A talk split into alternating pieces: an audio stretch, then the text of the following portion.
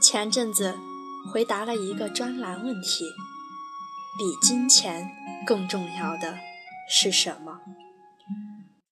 活了二十多年，见识过高山流水，片面懂得什么是真正的快乐。会有觉得时间不够用的时候，也感叹过人要拥有健康，才经得起后半辈子的福报。因此，觉得比金钱更重要的是很多金钱。我不是一个视财如命的人，但现阶段仍觉得金钱是最可靠的且摸得着的东西。而且，随着欲望不断升级，对金钱的需求就像用蔡健雅的一首歌《无底洞》可以高度概括。我有一个志同道合的朋友，在钱方面特别大方。每次出来聚餐，他抢单的方式都令人咋舌。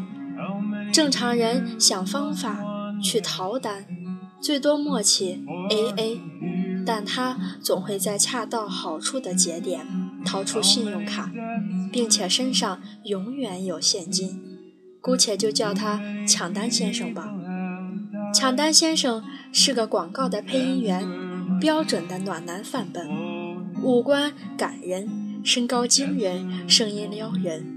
可他并不是有钱人，这么多年还跟朋友挤在五环外的一个小两居里，除了去录音棚里录音，闲暇时间就是在家里做广播剧赚外快。他爸妈是做涂料生意的。中学前还算是个没烦恼的富二代，结果因为妈妈的出轨，让两位中年人步入无休止的战场，没心思经营，导致原本整个华北片区的生意逐年锐减。两人离婚时，他爸爸还是净身出户，亲戚都说他孬，只有抢单先生知道，他父亲是狠不下心，因为爱就会卑劣。母亲在嫁后几乎变得陌生，毫无联系。从此，抢单先生都跟着他爸。这些年，他爸都再无二婚的打算，一直单着，靠之前仅剩的资本和积攒的人脉勉强养老。抢单先生经历这一役，对钱变得格外敏感。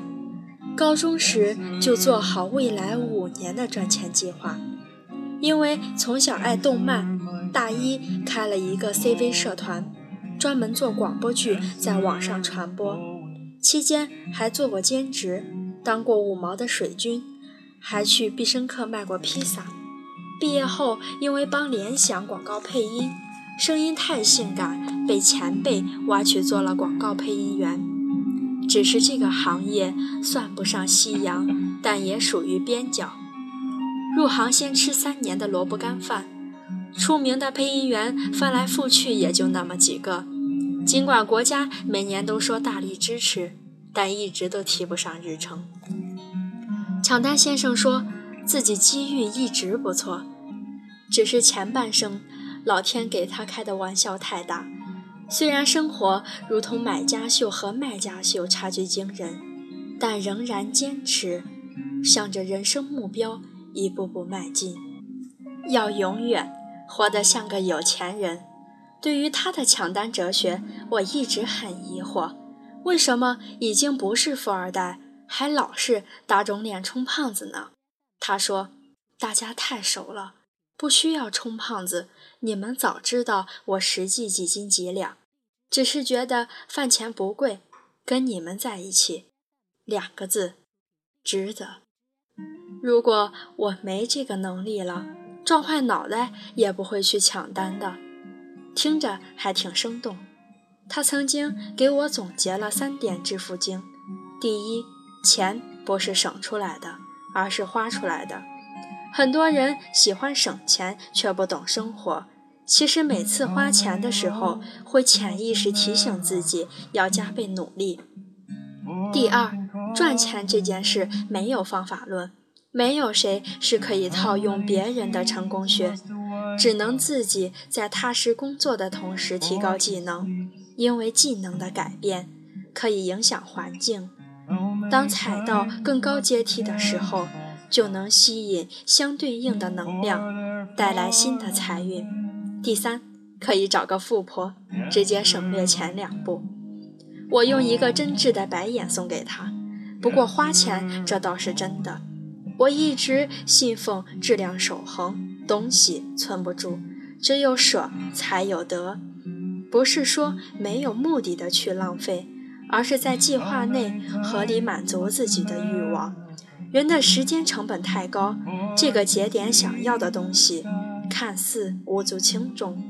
但拥有以后，或许能节能下来的另一个人生惊喜，就像你为了省钱不买那条裙子，等以后有了钱再穿，年龄已经不适合了。这个世界上什么都会过期，时间不是你放进冰箱的馒头，只要保鲜就可以，它只能被当下握紧。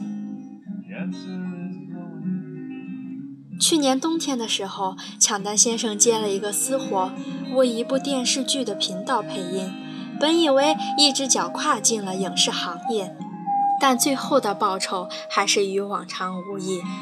在一个剧组，即使是个茶水工，在最后演员表里都有名字，而配音员没有。晚上，他叫我们几个朋友出来，这次难得的没有抢单。还多点了瓶很贵的白葡萄酒，整晚他话不多，偶尔听我们聊天给点反应，大部分时间都在一个人吃酒喝肉。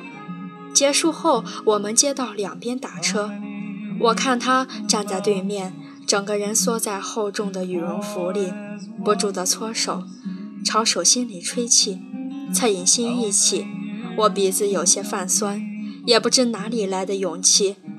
朝对面大吼：“我们以后都会很牛掰的！”只怪当时喇叭的车声太大，也不知道他听见了没有。很多人也常把钱挂在嘴边，但抢单先生跟他们不一样。虽然必须承认，也是一个大俗人，见钱眼开，但是对于他而言，来不及比钱少让他感到恐慌。很多人说。金钱买不到时间，但其实没钱的时候，我们最会花时间。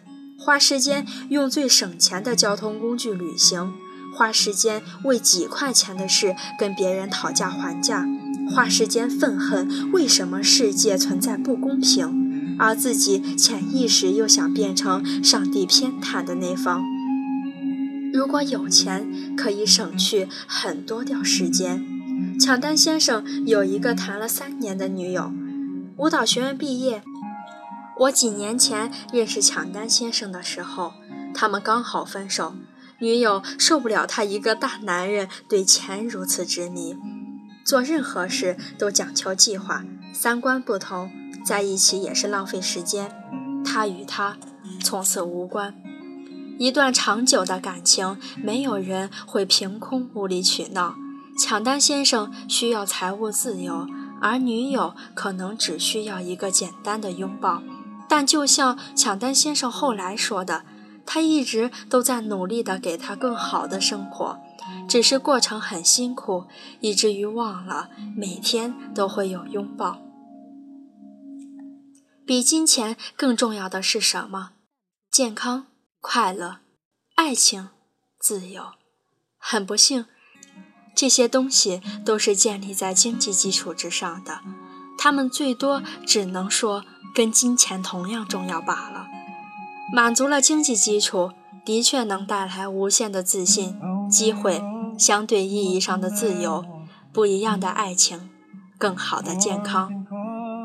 你可以否认，那是因为你还在成为有钱人的路上。生而为人，最悲惨的。就是我们必须接受社会强加给我们这个飘来铜臭味的交换法则，但很庆幸的，我们因此而活得有目标，能在犯选择恐惧症的时候有两者都要的魄力，也在未来有人离开你时拿出一个人也可以很好的勇气。有次我跟抢单先生吃火锅，虽然我比他年纪小，但被他几次抢单之后也觉得面子薄。于是专门趁上厕所的空去买单，结果服务员说他进门的时候已经把信用卡放在柜台上了。没见过比他更迫不及待花钱的人，但我知道他一定又继续蝉联着抢单冠军，朝着自己的梦想的那种人更近了一步。爱钱并不可怕，坦坦荡荡，光明磊落。它不是一个什么见不得人的事情，关键要知道如何努力才能获取它，把那些冷冰冰的数字变成属于你自己的财富。因为人使钱变得万能。愿你接下来的日子做每一件事都有实在的收获。没什么优点，就是有钱。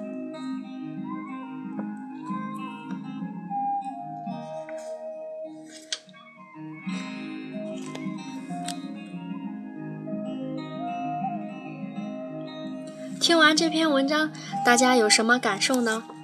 人使钱变得万能，这个就是这篇文章的题目。嗯，如果大家有什么问题，比如想读类似的书或者是文章，以及想知道背景音乐是什么，都可以在节目的下方评论或者关注我的个人微博“赛宝仪”私聊我就可以了。赛是比赛的赛。宝是宝贝的宝，怡是心旷神怡的怡哦。同时，你也可以把你的故事以文字的形式发给我，亲情、友情、爱情等等都可以。十分期待你的投稿，也十分期待你的美好故事。在这里呢，要再次感谢大家的评论和关注，祝你有美好的一天，同时也愿你在接下来的日子里。做每一件事都有实在的收获，没什么优点，就是有钱。我们下期再见。